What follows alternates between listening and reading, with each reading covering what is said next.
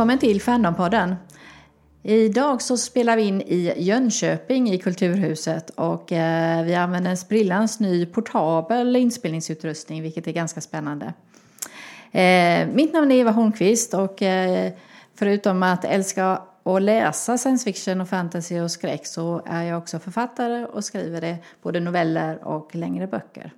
Med mig idag så har jag Ja, Daniel Lindqvist är amatörförfattare och försöker komma igång och eh, stort fan av att läsa och studera fantasy och science fiction. Och Carl-Johan Norén som gammal bekant här på studion. Det är jag som varit med och sätta upp den här nya mobila studion även om inte jag gjort så mycket av jobbet. Det är mest Carl Duritz som var gäst för länge sedan här som gjorde det. Idag så tänkte vi att vi skulle prata om vad det är som gör en bok bra. Vad är det som gör att den där eh, science fiction-boken eller fantasy-boken verkligen griper tag och verkligen engagerar oss. Eh, och jag tror att det är lite olika för oss allihopa.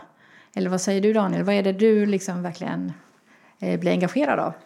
Jag älskar hela det här med att man kan, det är en helt annan värld och vad som helst kan hända i det här. Men ja, svårt att ge ett exempel, det finns ju hur mycket som helst men, men du förstår vad jag menar. Mm. Det, vad som helst kan hända, det finns inga begränsningar. Jag, jag kan tycka det är väldigt fascinerande just det där när du har ett väldigt eh, utförligt magisystem som är verkligen genomtänkt och du har detaljer i det som du liksom eh, kan fånga upp. Det tycker jag är väldigt spännande. Eh, Brandon Sandersons böcker är ju liksom berömda för att han oftast har ganska unika koncept. Men det finns många andra författare som också gör det. Eh, men just magisystemen, att de, är, de tycker jag är lite spännande. Brukar du också fundera på magisystemen eller? Ja, lite. Jag, jag försöker ju komma ibland, försöker själv komma in i lite fantasy och sånt. Bygga upp mm. eh, min egen värld och så. Men ja, det här med magisystem det är, det är svårt som säger för det är väldigt lätt att det blir en så kallad enkel fix på saker och ting. Mm. Ja, vad man än råkar in för problem så kan magin lösa det. Jag hörde en författare som sa det att det viktigaste med magisystem det är de begränsningar det har. Annars så blir det ingen bra berättelse. Eh, vad säger du Carl-Johan? Vad är det som du eh, lockas mest av eller blir mest engagerad av? Ja, det, det varierar nog faktiskt. Jag funderar lite grann på frågan när vi började, när du började planera den här eh, sändningen. Och det varierar väl lite grann på dagsform och humör. Ibland så är man ute efter liksom handling, att man blir underhållen, att det är spännande att grabbar tagit en gammal Conan-bok liksom eh, guld värt i det, mm. det fallet. Ibland är man på jakt efter eh, någon form av miljöskildringar eller eller att man personer man känner och kan sympatisera med. Ibland är det språket man är intresserad av. Så det är liksom det är inte en faktor för mig men det, utan det varierar lite grann beroende på vad man mm. får lust för och vad man är intresserad av just nu. Mm. Jag har en sak som oftast är en sån där dealbreaker för min del och det är karaktärerna, huvudkaraktären. Om eh, jag inte kan relatera till huvudkaraktären överhuvudtaget och inte fatta valen utan det känns som bara ja, men varför hela friden sysslar de med det där och varför gör han eller hon på det sättet? Då har jag väldigt svårt att engagera mig i berättelse och det blir oftare och ofta att jag faktiskt eh, lägger av att läsa. Eh, jag hade den här Magikerna där du hade en huvudperson som dels var väldigt otrevlig, dels var väldigt gnällig och dels gjorde massor med val som jag inte alls förstod. Den hade jag oerhört svårt att ta mig igenom. Eh. Ja, det finns en anledning till att eh, på jag, jag satte på det på Ljusnet på Records SF Written. Mm. Eh, de åtta dödliga orden. I don't care what happens to these people. det var liksom det var liksom standard för, det var, kunde alltid vara en standardförklaring till varför man slutade läsa en bok. Och ja. det bygger ju väldigt mycket in på det som du nämnde där. Mm, precis. Eh, och sen hur det där sker, det varierar ju. Men det vanligaste är liksom att man har svårt att relatera till personer eller att man bara tycker att de är otrevliga. Mm. Och här finns ytterligare en faktor och det märker jag ju också ibland när jag läser att om författaren det märks att författaren inte tycker om personerna. Eller skildrar dem inkonsekvent så att man, de, de får Ja, aldrig, de aldrig får någon personligt utan liksom de kan vara på ett ställe personlighetsmässigt på ett, i en del av boken och sen befinner, befinner de sig helt plötsligt på ett annat ställe lite senare. Det finns ju författare som liksom jobbar med det medvetet men det är ju jättesvårt att göra. Ja, det är ju det. Och, och det är ju mer naturligt om det blir en gradvis förändring. Då är det inga problem. Men om det liksom verkligen verkar som det är att ena gången så fattar de beslut som om de var en viss person och andra gången fattar de beslut som om de är en helt annan person. Då blir det inte så engagerande. Nej men också det här med som du säger med skillnad och sånt. Det kan ju också fungera i fördel. Så till exempel att eh, du har följt en karaktär i en story en visst. Sen händer någonting och då kan han helt plötsligt bara ja, vända och bli en helt annan karaktär. Det kan också fungera för, för en figur. Du menar egentligen att det händer någonting som får den personen att förändras på ett visst sätt? Ja, typ. Jag menar till exempel, eh, som exempel, en snubbe, eh, vi kan ha en, eh, en, eh, ja, en god cowboy så att säga. Som exempel. Sen helt plötsligt kan eh, ja, någonting hända och sen kan de bara, ja, fuck this. Ungefär. Men det var en sak som jag tyckte var bra i Hungerspelen för hon utsätts ju för ganska ja, hemska saker i första boken. Och det får henne ju faktiskt att förändras som person. Och det tycker jag är, en positiv del i de böckerna. Eh, för att om du utsätts för, utsätts för trauma så är det ju inte sannolikt att du är exakt likadan efteråt som innan. Eh. Och det finns ju en anledning till att en av de här klassiska berättartyperna är ju bildungsromanen, vuxenvitsromanen. Mm, precis. Pojke eller flicka blir man eller, eller kvinna. Ja. Det är de här klassiska berättardragen. Men det, det krävs ju då att man liksom kan se hur utvecklingen går och att Ja. man kan känna att man kan relatera till personen redan från början. Mm, även om kanske, även om och se förändringen. Ja, och det är lite annorlunda än det som jag pratade om i början där de liksom från ena stunden till den andra liksom verkar som att det är flera olika personer. Eh, då är, handlar det nog mer om att författaren egentligen inte vet vem huvudpersonen är. Eh, när det gäller fantasy och science fiction så är det ju ofta, alltså det precis som du pratade om Daniel, det är en helt ny värld. Eh, hur viktigt är det att den världen hänger ihop för er? Ja, du, det beror helt och hållet på vilken värld det är. Jag menar, jag tar Doctor Who till exempel. Där kan du, en dag kan de ja, ha middag med kung Arthur. Sen helt plötsligt kan de strida mot en drake på sidan av ett svart hål. Och det är, för mig eh, fungerar det för att då vet man aldrig vad som kan hända. Men som till exempel i Star Trek till exempel. Där finns det lite uppsatt hur världen fungerar. Och eh, ibland kan det verka i, i seriens miss, missform. Ja, nu vet jag inte vad jag själva säger längre men...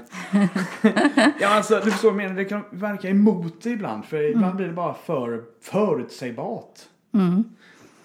Ja, det, fi- det finns ju eh, motsatta situationer också. För det, det finns några sådana här, och nu kommer jag inte på några bra exempel, men det finns några avsnitt där du i ena avsnittet så kan de göra någonting och i andra avsnittet så är- händer något som motsäger det som hände föregående avsnitt. Och det är ju oftast eh, troligtvis ett verk av att det är flera manusförfattare då. Ja, jag, jag vet, vet, vad du menar. Ja. Men ja, det är oftast de som kan vara lite intressanta men också kan det vara väldigt mycket usch, skräp. Sen, eh, jag tycker det beror lite grann på hur det skiljer sig. Alltså, jag vill gärna att världen är konsekvent. Sen behöver det inte vara förklaringsbart. Som jag läste en eh, tidsreseserie eh, där den första boken heter väl In Times Like These och andra boken heter Chronoton. Och just hur tidsresan går till förklaras ju inte. Och det finns kanske inte någon eh, vetenskaplig förklaring på det. Men de villkoren som satts upp för det här tidsresande är konsekvent hela serien igenom. Och då köper jag det. För då är det liksom bara det där med tidsresor möjligt som man behöver köpa. Eh, Men det är alltid så att du måste resa i relation till något objekt för att annars så hamnar du ut i rymden någonstans eftersom jordklotet förflyttar sig i den här serien då. Ja. Så just det där att eh, man inte motsäger sig varandra liksom allt för mycket inom samma värld kan jag tycka är rätt viktigt.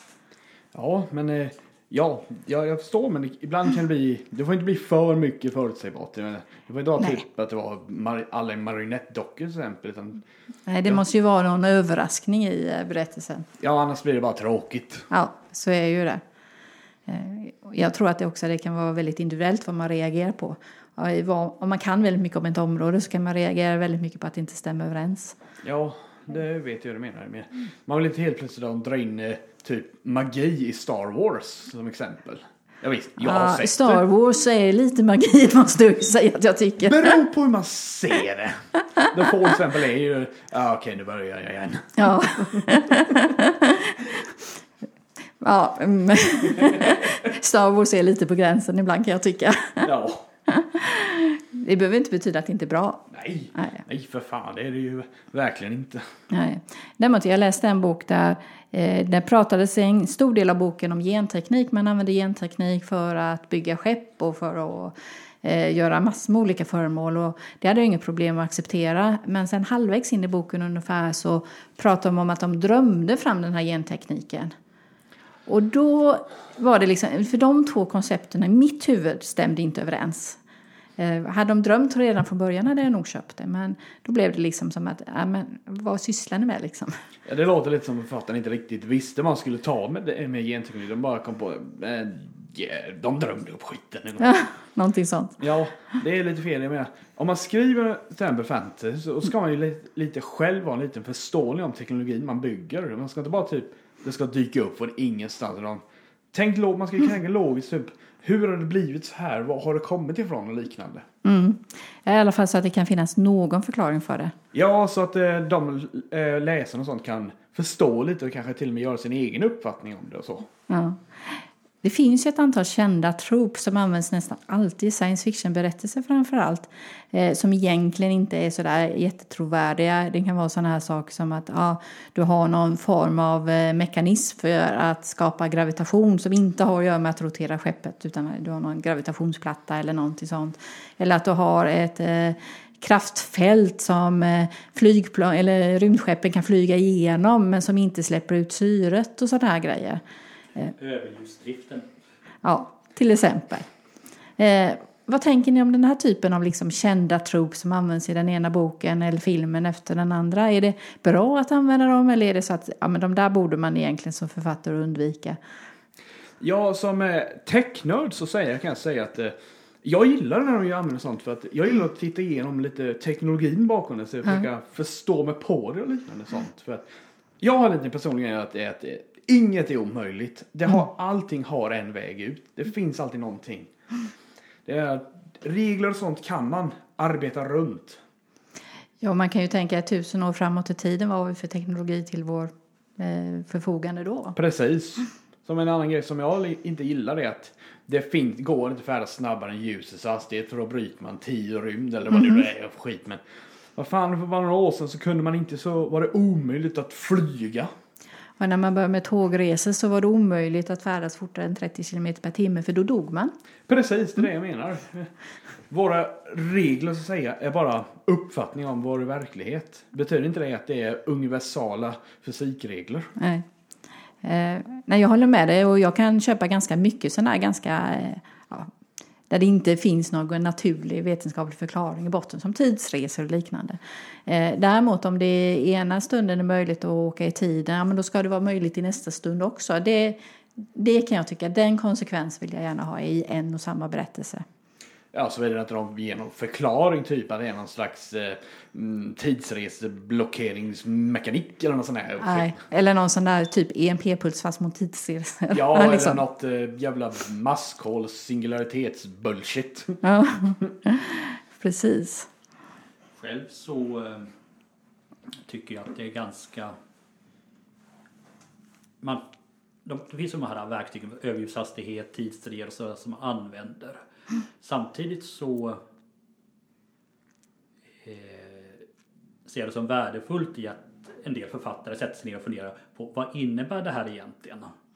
Eh, på olika sätt. Eh, Charles Stross och några till gjorde det här med eh, Mundane Science Fiction manifest, manifestet.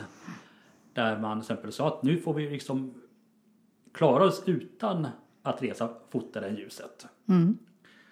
Och han ger sig på att försöka skriva berättelser som fungerar inom de ramar för fysik vi har. Men som ändå liksom innebär interplanetärens utforskande. Det var det han gjorde med Saturn's Children och eh, eh, Neptunes Brood, tror jag uppföljaren hette. Sen så gör- gör- utforskar andra saker också, men jag tror att vi behöver den där att eh, man behöver ramarna för kreativiteten. Ja, och För det, annars, annars så tappar man liksom, det är det som jag har problem med, med tidsres, många tidsreseberättelser. För eh, det kan verka jättehäftigt att titta på det som att man hoppar i tiden och sådär men vad händer med kausaliteten? Och den är ju som, även, Mhm, precis. ifall, även ifall vi inte vet ifall kausaliteten stämmer så är det liksom inbyggd i vår verklighetsuppfattning. Mm. Så det blir ett jättesvårt berättande att göra. Det är därför som jag liksom har, jag, själv har jag svårt för tidsreseberättelser så fort det blir liksom mer än ett hopp. Mm. Alltså på något sätt om man ska ha tidsresor så behöver man ju eh, på något sätt eh, hantera den situationen som kan bli. Och det gjorde de i den här, i den här tidsreseromanserien som jag pratade om. Där hade de liksom mekanismer. Sen kan man alltid resonera, okej men eh, kan det fungera på det viset eller inte? Men, men det fanns ett tänk kring vad det får för följder. Och jag tror att det är ganska viktigt, alldeles oavsett vad det är för typ av teknologi du har i en berättelse, att du också funderar på ja, men vad blir det för konsekvenser. Eh, som till exempel det här med man pratar mycket om att ladda upp medvetande till en robotkropp och så vidare. Eh, som jag skriver en novell om. För att okej, men vad, vad händer med människan i det läget? Alltså hur uppfattar den personen som faktiskt blir uppladdad på det här viset den situationen? Alltså man behöver tänka snäppet till liksom, inte bara okej, nu har jag medvetande i en robotkropp och sen är allting frid och fröjd. Det måste få några konsekvenser. Jag läste faktiskt en eh, intervju för något tag sedan om det är lite det du är inne på. Om att, eh, ja, säger man har uppfunnit den teknologin. Ja, men vad säger det stanna där? Vad kan man använda med det? Ja. Som, eh, som exempel replicator-teknologin i Star Trek. Men det är mer eller mindre ett sätt att skapa materia från ingenting. De behöver bara strömmel till det. Ja. Ja, så som då säger de koppla in eh, warp-reaktorn rätt in till replicatorn. Då kan de eh, bygga hela nya skepp från ingenting. Eller skapa klonkroppar som kan föra medvetande till, till döda mm. skeppsmedlemmar eller li- liknande. Ja, men det är ju sånt som blir väldigt intressant liksom när man går step, steget längre och verkligen funderar på ja, men vad, vad är det då man skulle kunna använda det här? För det ser man ju med teknologi som vi eh, är vana vid. Att när de introducerades så hade man ju ingen aning om hur man skulle använda det idag. Det är ju som det här med mobiltelefoner som liksom exploderat användandet av och vi använder på ett annat sätt än vad man trodde från början. Och jag vet, jag läste, de eh, gjorde en eh, marknadsundersökning för att se om det här med eh, ja, bärbara bandspelare, eh, walkie-talkie, eh, inte walkie-talkie, eh, Walkman kallar de det för, har jag för mig. Ja, eh, ja, lite så. Eh, om det var någon som var intresserad av det. Och det var ingen som var intresserad av det här. Eh, men eh, de gav sig inte utan de introducerade i alla fall. Och det blev ju en jättesuccé över natt. För att när de frågade dem så var det ingen människa som egentligen så- förutsåg hur de skulle kunna använda den här teknologin. Och i många fall så är det ju först när du har den till, liksom, tillgänglig som man börjar fundera på okej, men vad kan jag göra med den här? Och det är då användandet liksom sprider ut sig och då blir det någonting mycket mer än vad man kan förutse från början. Jo, just det. Freestylen är ju ett eh, väldigt bra exempel för eftersom man plockade bort inspelningsfunktionen för dem. Och de här fokusgrupperna var ju liksom, så de frågade om, var ju, bestod ju av personer med en viss erfarenhet, med ett visst tankesätt. Ja, precis. Och när man bytte kontext så fick man helt andra möjligheter. Eh, och det är ju... Eh,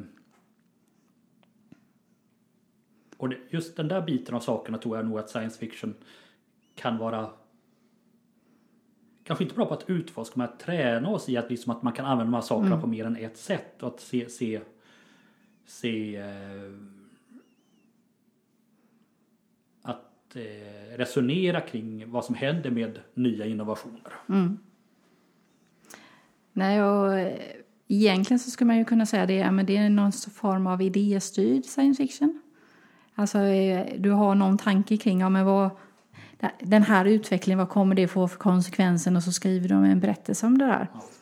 det finns ju en hel del riktigt bra klassiska SF-berättelser som är i den stilen. En av de bästa är ju Dave Langfords A Different Kind of Darkness. Så jag tror vann Hukon 2000 eller 2001 eller sådär. Där han resonerade och diskuterade kring bilder som får en mänsklig hjärna att krascha. Okej, den var intressant. Den är en, eh, och eh, i det här fallet så eh, försöker man skydda barn från det här med, eh, man har någon form av liksom implantat i synnerven som blockerar, allt, blockerar synintrycken på vissa områden. Eh, så de kan gå, gå i skolan, så fort de går ut så blockeras allting så de inte kan se någonting alls.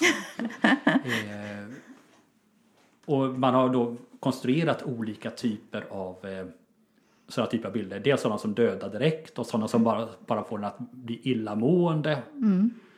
Och en av de här bilderna som får- en person att bli illamående kommer på, kommer på vift. Några av spolbarnen hittar en sån där och skapar en, liksom en, en liksom, eh, äckelklubb. Liksom, de ska titta på den här bilden så länge som möjligt Ja. innan man börjar spy eller inte or- or- står ut längre. Och det där visar sig. Det här är då så här, poängen i berättelsen. Det här det är att om de här barnen gör det här så skapar de en, ja, en immunitet på något sätt mot grövre bilder.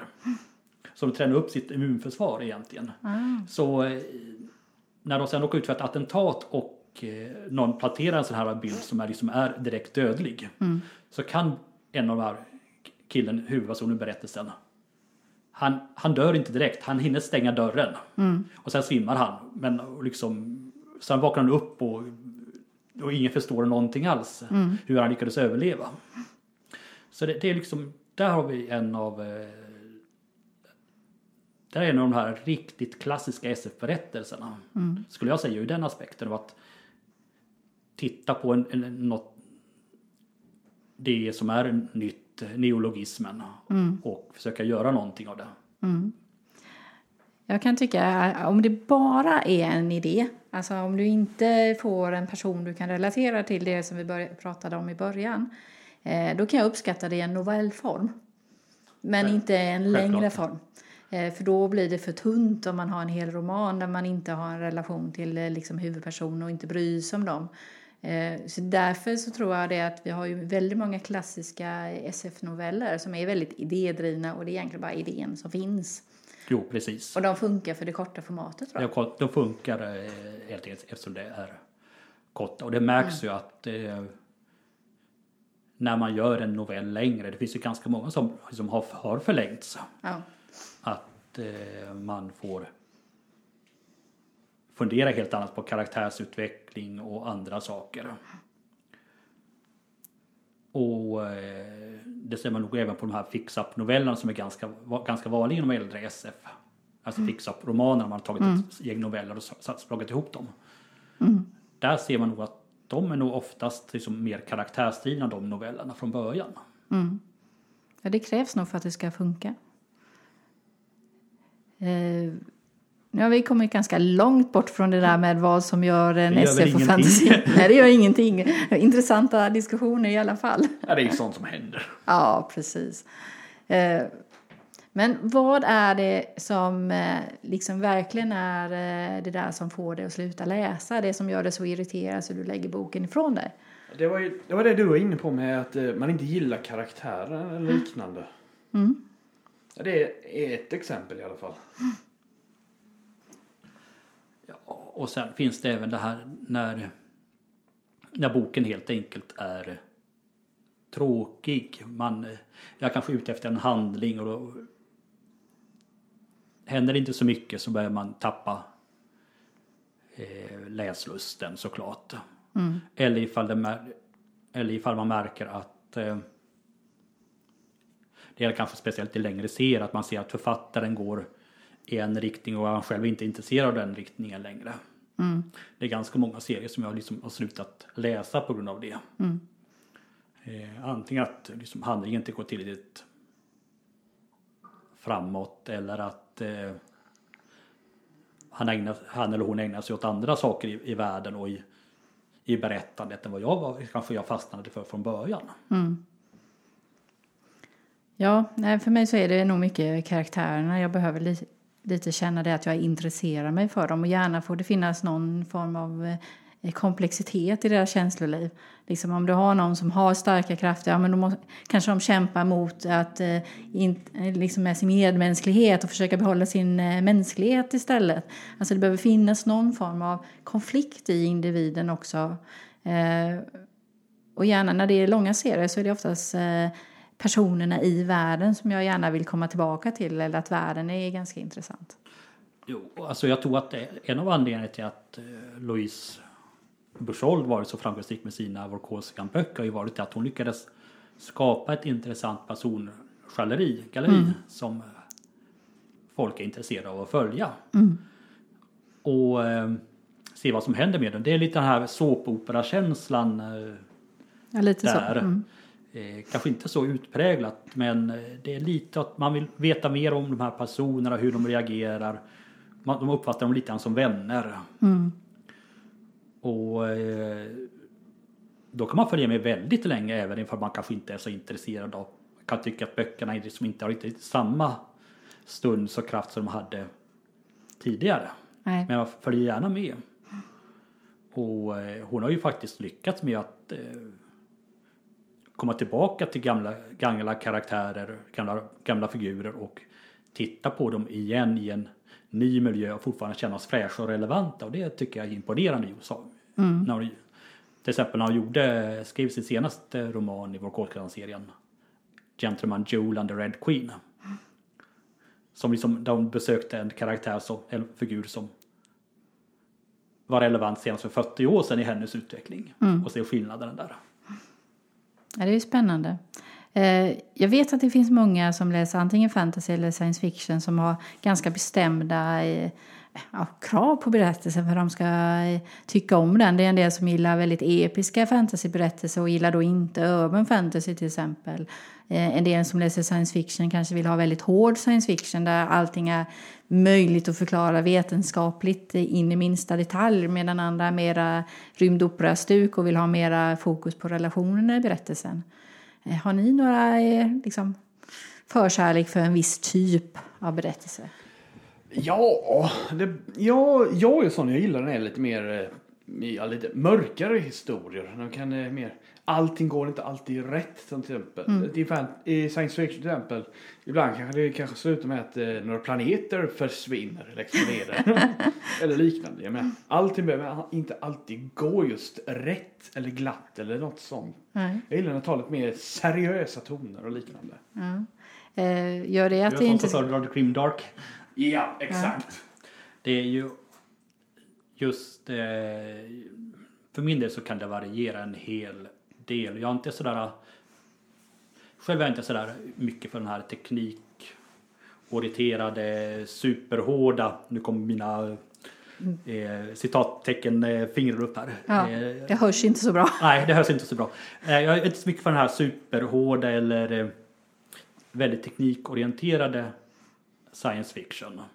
Och jag har väl också börjat gå bort från det här mer episka science fiction med eh, nu är nu är det kamper på gott och ont och hela världen står på spel. Mm. Den har jag börjat den känns inte riktigt lika intressant för mig längre. Nej. Eh, annars så lä läser jag väl eh, lite olika, nu läser jag inte lika mycket som jag skulle vilja egentligen men eh, både modern stadsfantasi och liksom eh, eh, stadsfantasi i en eh, sekundärvärld läser jag gärna eller mm. eller mer relationsorienterad science fiction eller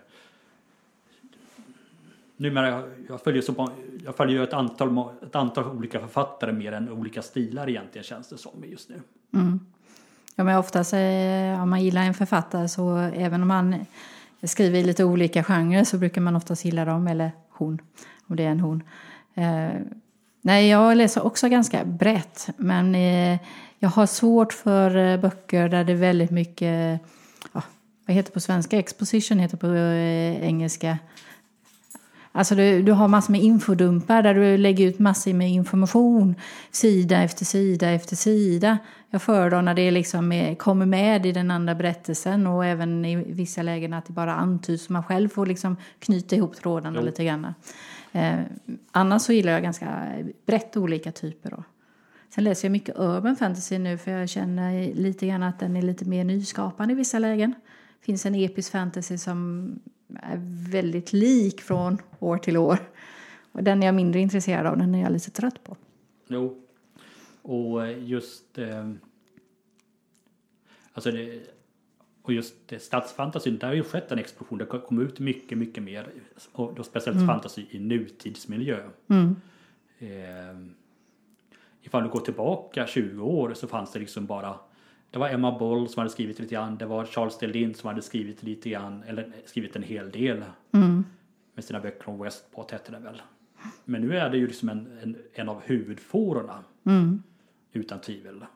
Och eh, mängder författare ger sig på olika, titta på olika bitar av det här som, som skräck, fokus som Charles Stross eller som eh, eller med, som romantikböcker som är en helt egen genre för sig numera. Mm. Men även i andra även i andra sammanhang. Ja, och det har ju kommit med ganska många som är mer alternativhistoria-stuk. Eh, som kan vara ganska intressanta. Bland annat Cher Priest har skrivit en serie som utspelar sig i Seattle. Som det har med lite zombieliknande fast den vad finns en naturlig de? förklaring till den. Eh, den bok vi har? eh, Dreadnought heter en tror jag, Bone Shaker tror jag en annan Bone heter. Var det Ja. jag tänkte på. Det är en hel serie eh, och de är riktigt, riktigt bra och intressanta. Och ganska mycket humor i, även om det händer otäcka saker. Sen är det ju eh, Sen så ser man ju på alternativhistorien hur den skrivs på olika sätt av olika författare. Eh, nu, vet, nu har jag inte läst eh, eh,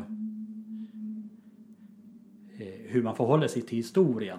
Mm. Och Det varierar. Det varierar och det är som, jag vet att ångpunktsrörelserna de diskuterar ju som hur ska man förhålla sig till kolonialism och till och till eh, hela det problemkomplexet i vad de skildrar. Ja. Eh, jag vet att det var väl Pat Vrede som är annars en jätteduktig författare. Hon fick väldigt mycket kritik för en eh, ett försök att, att skildra liksom ett kolonisera av Amerika men de helt enkelt hade dödat, tagit bort alla indianer. Hon Jaha. fick väldigt mycket kritik för, för, eh, för det där. Hon ville, hon ville ha med sig megafauna med eh, mammutar och andra stora isdjur. Har, har de överlevt i Amerika? Och det kan jag förstå men priset var just för att indianerna försvann. Mm.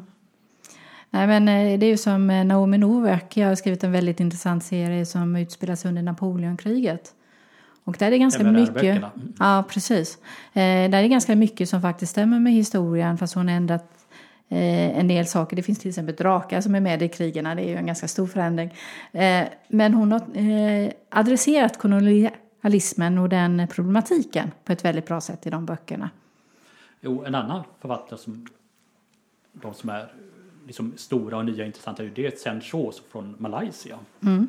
Eh, Jag träffade henne på, på världskongressen nu senast på, eh, på eh, spårvagnen hem till hotellet eh, en kväll. Vi satt och pratade lite grann. Men hon skriver ju väldigt, hon skriver från malaysiskt perspektiv och även ifall böckerna utspelar sig i London så har hon en helt annan syn på hur färgade eller med icke-europeiskt ursprung behandlas i samhället Mm. och hur eh, personerna i andra länder reagerar på den brittiska och engelska kolonialismen. Mm. Så det, det är, och jag tycker det är jättekul för det är att de här rösterna kommer fram nu också. Vi har afrofuturismen, vi har eh, ett stort antal karibia, karibianska SF-författare som är aktiva just nu och några stycken från Kina och Sydostasien också. Ja, överhuvudtaget just det där när man får att man får det utifrån andra kulturyttringar. Inte allting är liksom mainstream eh, västeuropeiskt eller amerikanskt. Det gör ju att det blir mycket intressantare och det var det vi pratade om innan att är, man vill gärna bli lite överraskad och det är större chans att man blir överraskad än om man eh, läser någonting av någon som verkligen följer traditionen hack i häl. Jo, alltså läser man eh, väldigt mycket science fiction på 50 och 60-talet. Idealbilden är ju liksom den amerikanska förorten på 50-talet med hemmafru och stor bil och eh, mannen som jobbar. Mm. Känns och, fruktansvärt främmande. Det, det, den lever fortfarande kvar tyvärr hos väldigt många science fiction-författare idag. Och det känns ju liksom... Men det här har liksom ingenting alls med framtiden att göra. Nej. Vi har fått alla möjliga nya saker men de sociala relationerna har inte ändrat sig alls. Nej, och det känns ju väldigt ålderstiget och jag kan tänka mig att det beror lite grann på var man är uppvuxen men eh, för min del så känns det som att det där är någonting som är skrivet sen på 50-talet eller något sånt där. Alldeles oavsett om det kanske har skrivits nu. Eh, Eh, så jag tycker det är rätt viktigt att man faktiskt tar med nutiden. Eh, för nutiden, även om det är framtiden du skildrar, kommer påverka framtiden. Så du kommer inte helt plötsligt gå bakåt hundra år i tiden liksom i utvecklingen eller i tänken, i sätterna. Eh, så det är viktigt att man faktiskt har med sig nutiden när man skriver nytt.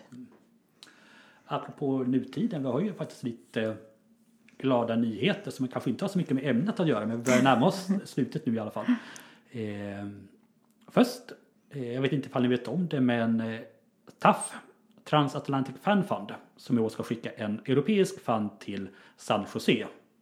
Och årets TAF-vinnare är ingen mindre än Johan Anglemark. Grattis Johan! Eh, han slog ut Fia Karlsson och en, glömt bort vad hon tredje, Carol någonting hette hon. Mm. Eh, lite synd att det blev en manlig vinnare men ändå, det blev en svensk vinnare. Ja, det är kul eh, Jag vet att Anders Holmström och Wolf von Witting kommit ganska nära att vinna tidigare år men mm. det var den första svenska vinnaren. Och sen har jag blivit vald till årets NOF-delegat, ska åka till Fincon. Grattis Carl-Johan! Eh, så jag sitter i planer med diskussioner med Finsk Fund om att försöka göra någon form av turné över de orterna där, finsk, finsk, där det finns liksom man organiserar finsk fandom och liksom att ha någon mm. pubkväll på varje ställe. Mm, hoppas, att det, hoppas att det kan dra igång det hela. Det skulle vara jätteintressant att höra om i ett annat Fandom-poddavsnitt. Precis, det är en av idéerna som jag... Noff har ju tyvärr varit ganska anonymt. Eh, vi har varit dåliga på att ta hand om, ta emot delegaterna, kandidaterna på, eller delega, NOF-delegaterna på våra kongresser i Sverige. Mm. Och det upplevde jag även lite också i de övriga länderna att man bjuder på medlemskapet, sen är det klart. Mm. Eh, vi har inte utnyttjat dem i programmet eller gjort något sånt där. Eh, men också att försöka göra en liten turné och försöka träffa andra. Det är en sak som man försöker göra i TAF och GUF, att man åker runt lite grann, åtminstone mm. i närområdet och tittar efter vad fick andra för fangrupper här och hur gör de och sådär. Man agerar som ambassadör åt båda hållen. Mm. Så det försöker jag göra någonting med. Det låter jätteintressant. Och då ser jag att tiden är nästan slut. Så jag tänker vi avslutar med att ni var och en får ge ett boktips på en bok, antingen fantasy eller science fiction som ni tycker är riktigt bra. Ja, då säger jag så här. Då tar jag, ja, jag har inte kommit långt i serien men jag högrekommenderar Det mörka tornet-serien av Stephen King. Troligtvis mm. en av de bästa fantasy, eh, eh fantasy slash science fiction böcker jag läst någonsin. Det låter spännande. Ja, eh, jag får säga så här. För två veckor sedan var jag och lyssnade på konsert i Göteborg, jag och min fru. Mm. Getenian Suit av Erik Dahl. Och eh, det var en musikalisk tolkning av The Left Hand of Darkness. Mm. Som var jättekul att lyssna på. Tyvärr var det inte så många fans från Göteborg som var där. Det var Glenn och Ylva Pettersen som var där. Mm. Förutom mig och min fru då. Men jag började läsa om The Left Hand of Darkness och den är den tål att rekommenderas även om den är nu snart 50 år gammal. Då ska jag skilja mig från mina manliga kollegor här och eh, dels nämna vill nämna en bok som är skriven av en svensk författarinna eh, och dessutom är ganska nyskriven. Och det är Equilibrium av Anna Jakobsson Lund som jag verkligen rekommenderar. Eh, den har en oerhört intressant värld med väldigt intressanta eh, detaljer som att mönstren och såna här grejer har liksom ett eget språk. Så den är väldigt, väldigt väl underbyggd men också en helt otrolig känsla när man läser den. Man liksom sugs in i den här världen. Och personerna är dels väldigt engagerande men också eh, komplexa och mångfacetterande och väldigt intressanta. Eh, det är också det att det finns liksom inte det här renodlade, onda, goda utan människor har lite av varje. Liksom. Att det är den här komplexiteten som faktiskt finns i verkligheten som jag uppskattar. Eh, och den har också en ganska intressant diskussion kring det här med eh, kön och, eh, och genus. Så att den kan jag verkligen, verkligen rekommendera. Och en sak till också när du nämnde Anna Jakobsson Lund som är faktiskt mm. en ganska ny fan. Eh, nomineringar för Alva Appetorps minnespris har ju börjat nu igen. Mm. Eh, så gå in på alvafonden.org och se hur du kan skicka in en nominering för någon driven och god fannisk person. Då så, då ska vi runda av här och eh, säga hej då från ett väldigt soligt och varmt vårlikt Jönköping. Tack för oss. Hej då. Hej